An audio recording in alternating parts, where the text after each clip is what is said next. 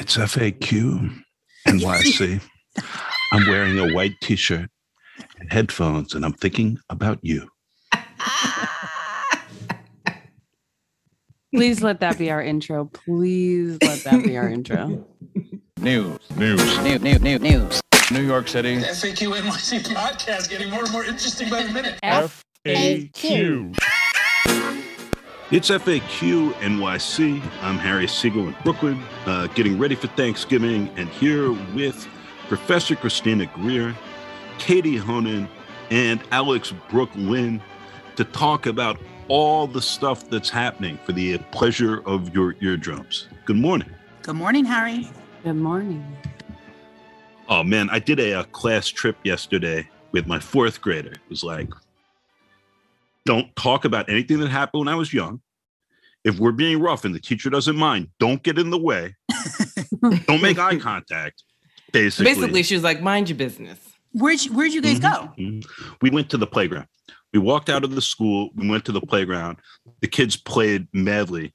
Um, my my daughter forgave me enough because I was good at spinning things, and the other kids thought I was cool.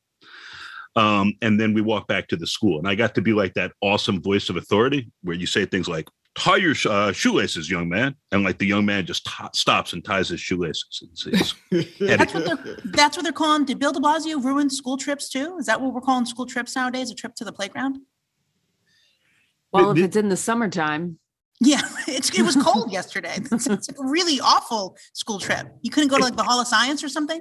It, it- honestly, honestly, for fourth graders, it's like, okay, wait, we're not doing, we're not doing the school stuff. We're going to the playground and running. Like they, they, they were absolutely game. Uh, next one, maybe they'll go to the pizzeria. well, awesome. Well, um, uh, I know. Do we? I mean, we can talk about school trips, right? But no, we can. Speaking of trips, is this? I know you're always complaining about our transitions. Should we talk about? Not that we want to talk about the trip to Somos again, because you know it happened earlier this month. But there was an interesting news item in Politico Playbook this morning about how Mayor-elect Eric Adams actually got down to Puerto Rico. Um, he told reporters, including you know my my coworker Yoav Gonen, that he paid for it on his own, but they are reporting, Politico is reporting that he actually flew down on the private jet of cryptocurrency king Brock Pierce, who's also a child actor seen, and he played a young Gordon Bombay in Mighty Ducks and D2 and First Kid, and now he is a crypto billionaire. Um, big supporter of Eric Adams, seen around town with him a lot, so that's kind of what they reported. I think you can qualify that as a lie. Uh, it's not so much a fib. He said he paid for it in his own dollar and dime, and he didn't even use dollars. He used cryptos, whatever cryptocurrency. Unclear because a spokesman Evan Thies said, "Hey, so so so initially Adams said I flew there on my dollar, my dime, and my time." Yeah. Right. And then the assumption was, and he flew back on a regular public flight. So the assumption was he was saying he'd flown there that way. Now it turns out he'd actually flown there on the uh, private jet of, uh, you know, former child star Brock Pierce, which is a little different. And his spokesman, uh, Evan Thies, said uh, that, that Adams paid for a seat on a private flight through a travel agent, which I don't know what travel agent hooks you up with uh, with cryptocurrency billionaires, and I, I'm interested in what that costs. But he's yet it's to kind of provide like the, the, new receipt. rich form of cameo. But he- you know, here's the thing, Harry and and gang. This brings up it's whether he flew there. I mean, I totally trust the reporters that are on this. I think it brings up a larger conversation of are we in for a series of white lies slash whopper lies? And you know, Harry, I read your column, which was great this week about this sort of, you know, I I felt a little excited about the possibility of a new mayor. You all know I feel excited about January 1st. I think there are a lot of really interesting and good things that Eric Adams can do. That's on the plus column. The negative column is Are we in store for so many little lies where Katie and her colleagues have to sort of chase down, sort of, it's like, well, why would you lie about that? And so, do the little ones add up to big lies, or are the little ones to keep us distracted from the larger big lies? And I think there's another person who liked to sort of throw out little lies, and that was Andrew Cuomo. And so, and, and Donald Trump. I mean, there's, we're, we're getting a little bit of a New York pattern here, which makes me a touch uncomfortable. As excited as I may be about January 1st, the possibility of a new uh, administration, the fact that Eric Adams has possibly lied about something that he didn't have to lie about makes me question what type of mindset we're dealing with. Yeah, and I not to interrupt you, Harry, but I, I think too, as reporters, there's only so many hours in the day for you to chase things down, and you also, as a reporter, you have to choose what you're chasing down, and also there's the perception because I think the public, right, like if all you're reporting on are these little smaller lies, people are going to read it and go, well, who cares, you know? Uh, even though you're trying to establish a pattern of, like you said, the larger lie, and yeah, there's only so many things you can chase down and confirm and go through the whole you know, I had a conversation with a colleague last week. I don't want anyone to feel pity for reporters because the job is the funnest job that I can think of, but it's just emotionally taxing to kind of chase things down, have a spokesperson say, no, no, that's not true, go through that whole thing and then publish it. And if it's an inconsequential thing, you're like, oh, I just spent three days of my life chasing something down that I don't know. And the public doesn't find what you're doing credible because it's like, oh, Right, right. all And Katie you- does is just hunt him down for nonsense. It's like, but these are these are still lies, like that Yeah. are part of a pattern. Look, Yeah. quick context here is a, a, a private flight is five figures. So I, I don't know the amount. We haven't seen a receipt, right? But if, if you're getting a $15,000 flight and Eric Adams is paying for that on his borough president's salary, that's striking. Uh, if his campaign is paying for it, that's striking. If this is gifted, despite what we've been told, that's really striking. And of course, this is happening, as Eric Adams is saying, he's going to make New York City a cryptocurrency capital. He'd like to get paid in crypto. I have no strong feelings about one way or the other, but when you're then flying down with a uh, with the crypto billionaire and and not disclosing that information, and I won't say lying, I'll just say giving everyone the strong impression of something else. Like this, this does not uh, inspire good faith, and and it, it adds to like a long list of questions we have already with with with following the money and where it's going around Eric Adams, who like rhetorically and in how he's presenting himself, actually I like a lot. I wrote a whole column about it. Um, I, I hope he's smart enough not to trip himself up with all this and to just sort of endlessly play these games. But it, this is not a great sign. With so many things on the line coming up an entirely new era for new york city new mayor new council et cetera um, the I, i'm not going to say post pandemic but the new era in new york for you know pandemic relief eviction real estate affordable housing it's hard to trust someone with all of these little lies. Like when does that seep into the larger more important stuff is what you have to ask yourself. When is that going to start seeping into real estate and who he's dealing with? And when does that start seeping into uh, the transit system or the mental health system or you know any number of things? Like who is he courting and who or not who is he courting who is courting him? And how can the city trust with all these smaller lies that larger dealings won't you know uh, put in jeopardy the taxpayer dollars to do the right thing or the smartest thing I mean, the counter case is nobody gives a shit, and and we saw this with Bill De Blasio. You know, um, he got caught very early on in like a, series of complicated self-dealing arrangements where he didn't appear to be pocketing any money, but he, he was benefiting his political operation and his statewide ambitions, which is a topic we may return to in a second. Um, he gets investigated by local and federal prosecutors. This is looming over his first term. And finally, when they say, you know, he broke the spirit of the law, but we're not sure we can we can press charges, he says, I'm totally vindicated. And I and the rest of the press corps rolled our eyes and openly sneered at this. And then he ran basically unopposed in a Democratic primary for second term. So so you can have lots of this lingering around you. You, you can have uh, your your lobbyists uh, working on complicated nursing home development deals that go in suspicious fashions. Uh, you can have uh, uh, all sorts of, of, of double dealing, and we do seem to reached a point where the threshold is: Are you getting criminally charged? And if not, you know what what can you get away with? Um, in the meantime, as De Blasio is closing up shop, he's now in his last less than six weeks, I think. Uh, the city council just passed non-citizen voting in New York City, uh, which would allow about 800,000 people potentially uh, to vote in our local elections. Bill de Blasio says the state actually has to do this, the city can't. Uh, but it is passed with what looks to be a veto-proof uh, majority. And the city council is going to be voting today on this uh, New York Blood Center proposal to put up a big ass new building in the middle of their block that would have their headquarters and they would then generate a lot of uh, money from. They say they badly need this. The local councilman is opposed to it.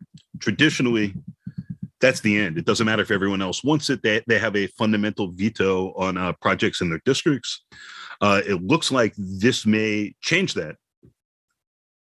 Yeah, I, I should point out that Gowanus rezoning is also coming to a vote today as well, um, which is maybe speaks to more of the mayor's legacy. He had been in favor of this development of um, Gowanus for years, since dating back to when he was a council member. Uh, and and com, you know those opposed to it in the community, you just say that it is completely out of context for what they want in the community. You're putting it around the Gowanus Canal, which is still not cleaned up, and all these issues there. But that is expected to pass um, today as well. So yeah, legacy items, maybe even more so than the Blood Center, although it's tied to um, De Blasio's part of the city's recovery as being a life sciences hub. You know, I'm going to put on my political sciences hat really quickly and get your opinion on something because, you know, the 26th Amendment decreased the voting age from 21 to 18 to hopefully increase participation of the electorate. And it didn't really have that much of an effect. And I'm really curious as to allowing non citizens in New York City who pay taxes and you know we can have a whole nother episode debate as to whether or not they should or should not vote. I know a lot of good liberals do not think that non-citizens should vote. Uh, it's not as cut and dry as sort of red versus blue or liberal versus conservative when it comes to non-citizens having the franchise. But i i think our problems in new york are more institutional and i don't necessarily think by loosening the laws, yes, we'll get some people who will participate, which is great. But I actually don't think that that gets at the heart of the problem that we keep talking about on this podcast, which is why is it that a smidgen over 10% of eligible New Yorkers bother to even participate in municipal elections? Is it just me or I, I just don't think that adding in more people without changing some of the institutional structures will actually make the change that we keep ringing the alarm about which is we barely have 15% of the electorate participating in these primaries. Blue folks are just so deeply folded on a lot of these things. I, I like non-citizen voting. We used to have it in school board elections. I think people who are paying taxes here dealing with services in the government should be able to participate in the government. That said like what we need are competitive general elections and primaries so that people actually show up and turn out and feel staked uh, in the city. And for a whole variety of reasons, uh, Mike Bloomberg has something to do with it. Um, and, and the powers that be in the Democratic Party have a lot to do with it. We just don't have that that that, that system. Like like the, these generals are they're, they're gener- generally haha no contest, and we just saw that uh, you know this year. Uh, there were no competitive citywide races. Um, people turned out because they're, they're, they're super voters and they have the habit and it's important to them. And otherwise, there was really no reason to show up. And that, that's a deeply unhealthy system. And, and one that the, the blue states who like to warn about Trump and what red states are doing and voter suppression and those things nationally are all very serious. Uh, they're not they're not tending to their own houses. I think in a serious way where they actually want people to participate, since of course more people participating creates new complications for the people who presently hold power in this lower turnout uh, universe that we have, city that we have. Does anyone know how registering non-citizen voters is going to work? That's a really, really good question. Yeah, I don't know. We I also don't have to the worry about like. I mean, protection. I mean, I, I think the Biden climate is obviously much cooler than, say, the the previous president. But I still think that there's a lot of fear around interacting with the government in any capacity for a lot of undocumented communities, just because we see this pendulum swinging so wildly, especially at the federal level. And obviously, the fact that New York's not nearly as blue as people think it is. So I think the registration and the follow up and the amount of information you have to give, I wonder if it'll look something more like IDNYC or if it has to be a little more robust because we are actually dealing with uh, state and federal levels. That's one of the, the big looming questions. And obviously, this happened with IDNYC, where it's like, wait, wait, couldn't the feds use this as a roundup database? And when this got passed and Barack Obama was in the White House, it was, oh, ha ha, that'll never happen. And then we ended up rapidly in a very different universe. Uh, to your registration question, Alex, the understanding I have just from reporting is that the BOE would then issue separate registration forms for like green card holders and other non citizens, right? And they would then get a special ballot that only has the New York City offices on it because the state law wouldn't have changed. Um, and the idea that our deeply incompetent, uh, patronage-driven board of elections would not uh, fuck this up seems seems uh, infinitesimally low, uh, w- which we may find out about very soon. Uh, but but obviously, process-wise, this is very complicated, and much more so if the city is doing this uh, on its own, and that holds up in court especially because you're not supposed to have to present any kind of ID at the booth. So this would be during registration, which meant at the actual voting site, like how would they know which form to give you? So that's a I'm I'm very interested in seeing how that unfolds process wise, practically. Like a voting nerd, voting nerd info. And then we're just gabbing this week. Thanksgiving is coming we're keeping it easy. Y'all should be keeping it easy. Uh, but can we talk for a minute about uh, Andrew Cuomo? Mm. Remember that guy? Who? He's got a case no. on Monday. no, we know him. He, how can we forget him?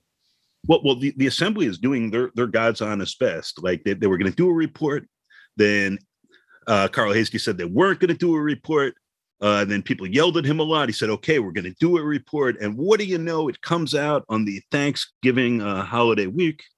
Um, that said, there is lots in this new report that is, is uh, again, from an outside law firm, conducted by an outside law firm that is really not flattering to Andrew Cuomo, that seems to back up what the outside lawyers who Tish James, the attorney general, brought in, said about him harassing women, and expands a, a good deal, something that, that is at least as interesting to me, involving his book deal and uh, the the nursing home numbers that didn't come out uh, for many many months uh, as Cuomo was signing this 5.2 million dollar plus royalties uh, book deal uh, that, that, that, hid the the impact of this executive order that Cuomo passed that said uh, nursing homes had to take patients back in who may have the the virus, and then as the death count went up, they they seem to actively obscure this. In the meantime, Melissa DeRosa, who's identified as you know senior staff official, is sending thousands of emails about the book.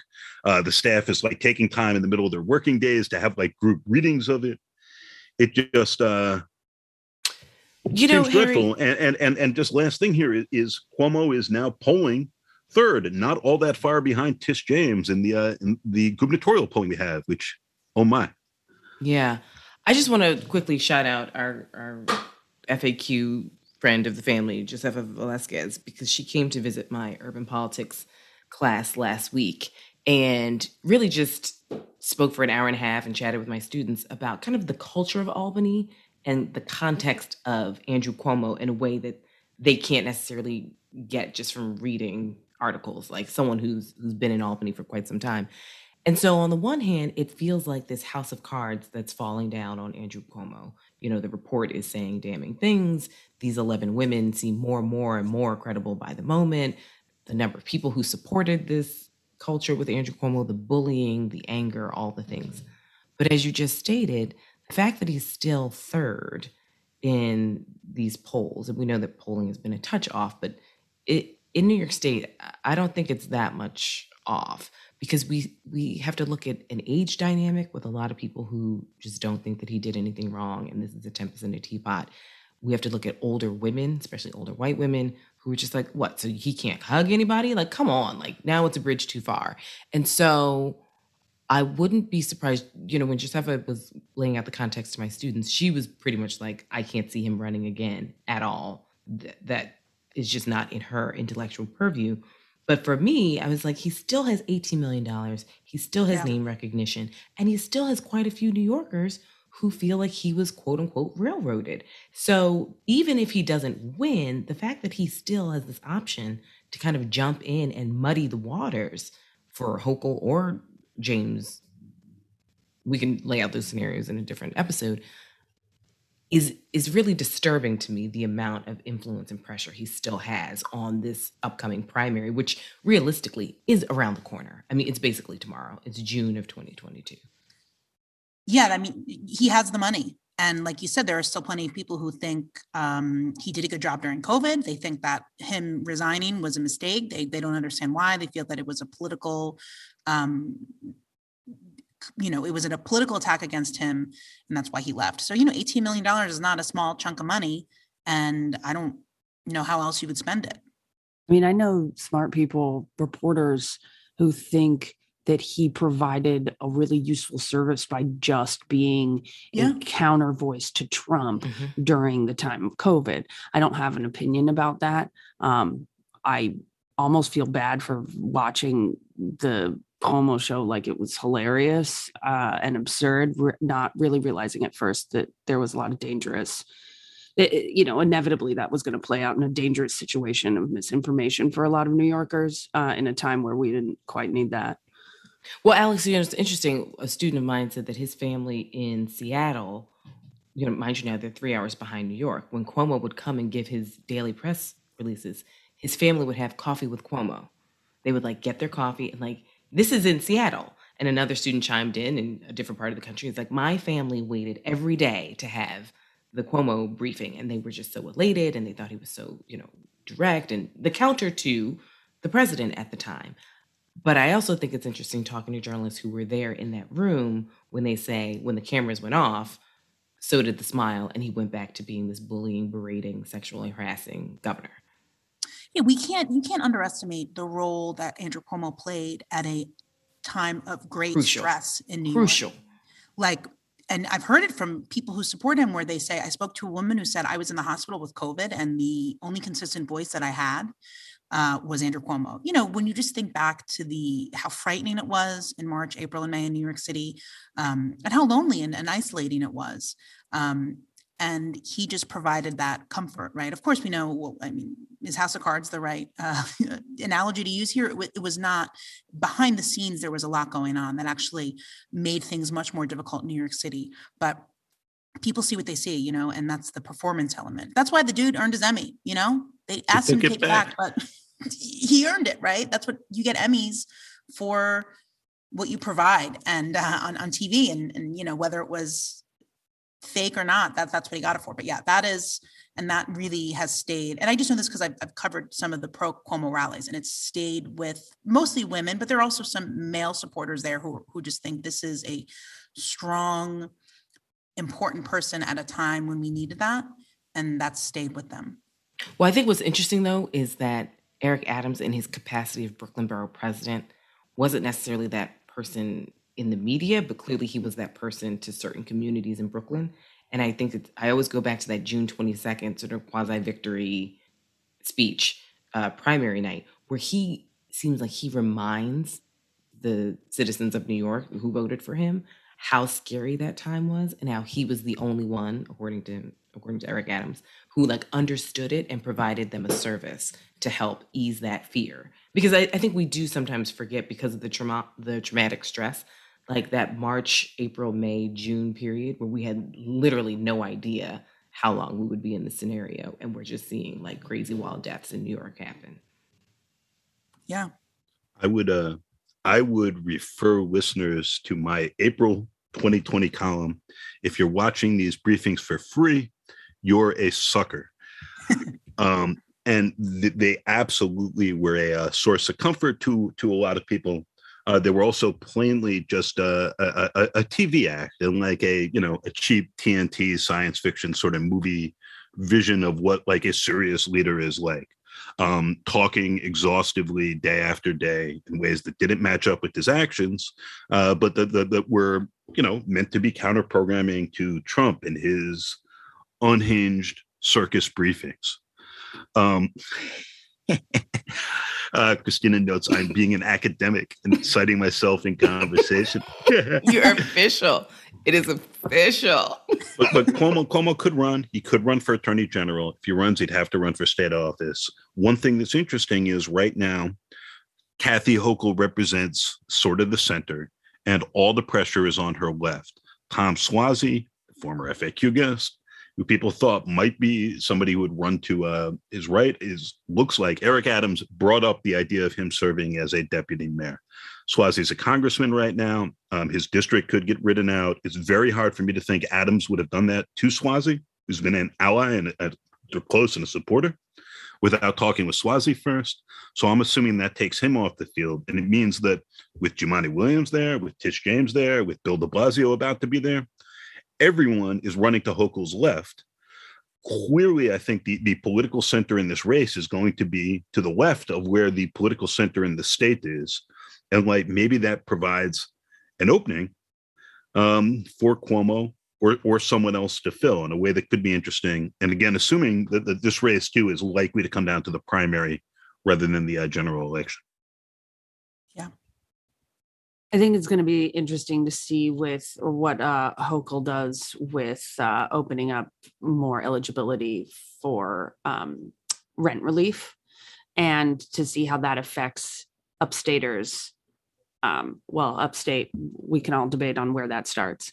Uh, but I think things like that are going to be where the races run upstate, kind of relief, basically and I'm not sure if anyone's going to care about this, but um, Kathy Hochul got uh, Brian Benjamin, uh, Manhattan Democrat, African American guy who just ran very unsuccessfully for controller, and um, maybe ended up using some of his campaign funds to help pay for his wedding um, to be her lieutenant governor.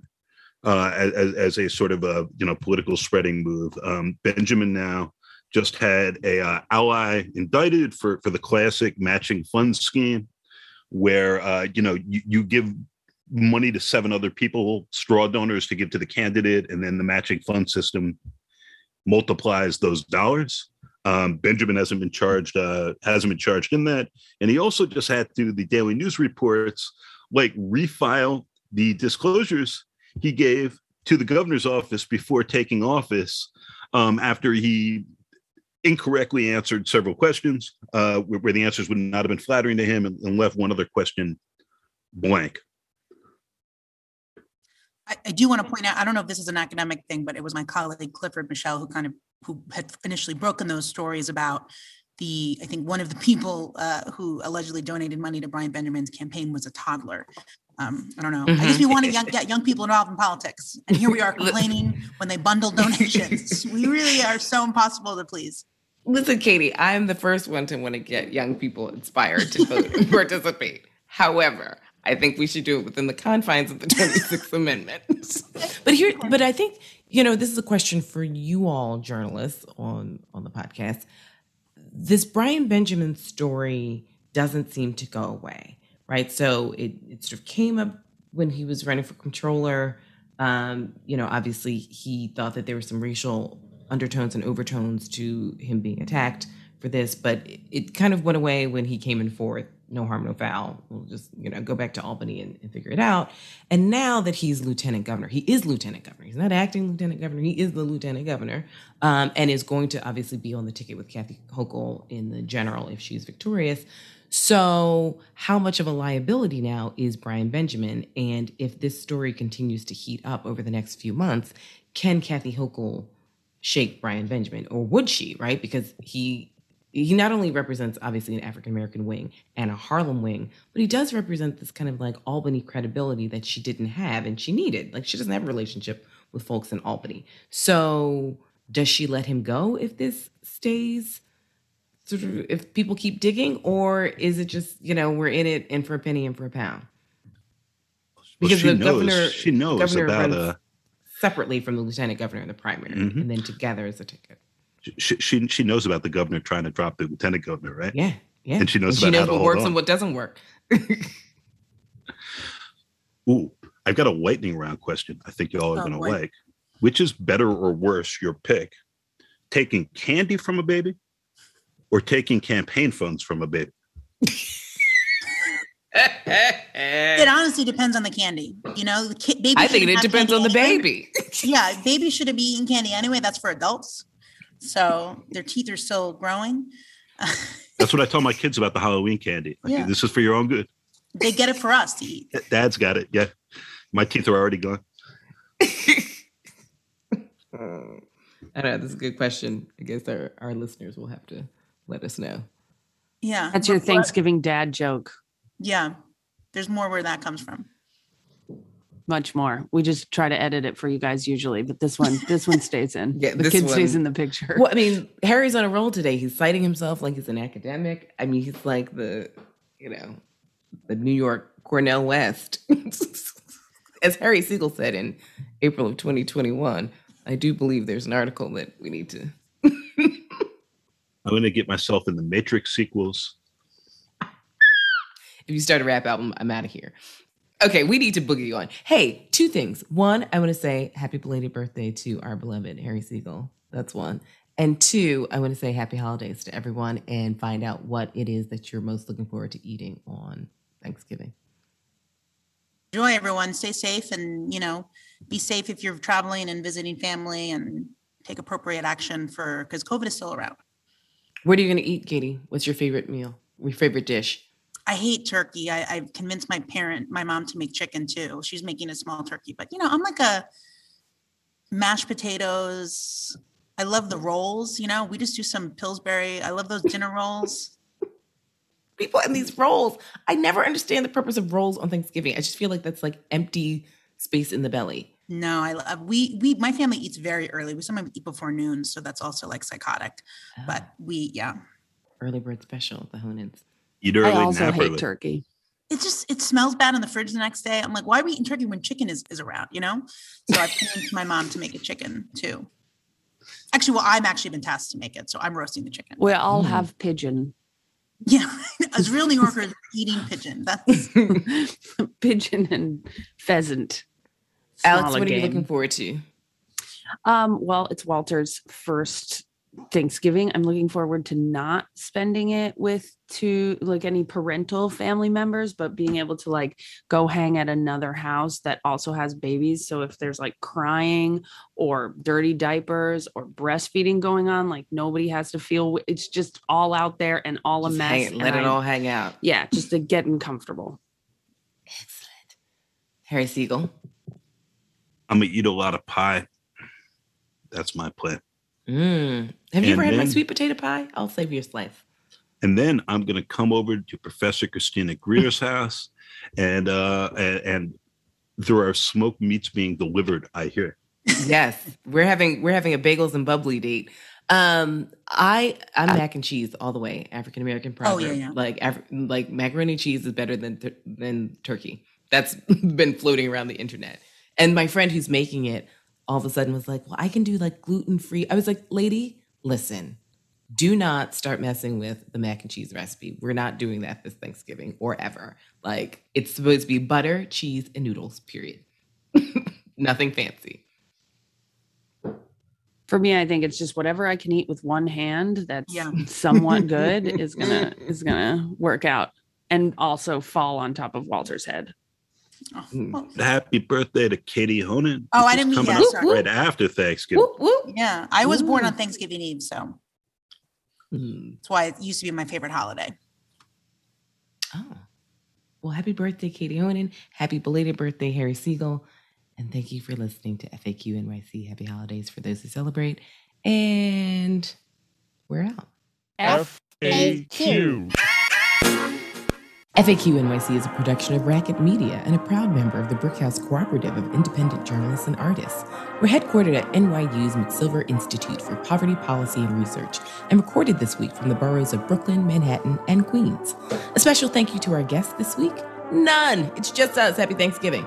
Our executive producer is Alex Brooklyn, and Adam Kamara mixed and edited this episode. Be well, have a great holiday, get some rest, eat some food, drink some water, all that good stuff. Wear a mask, and we'll see you next week.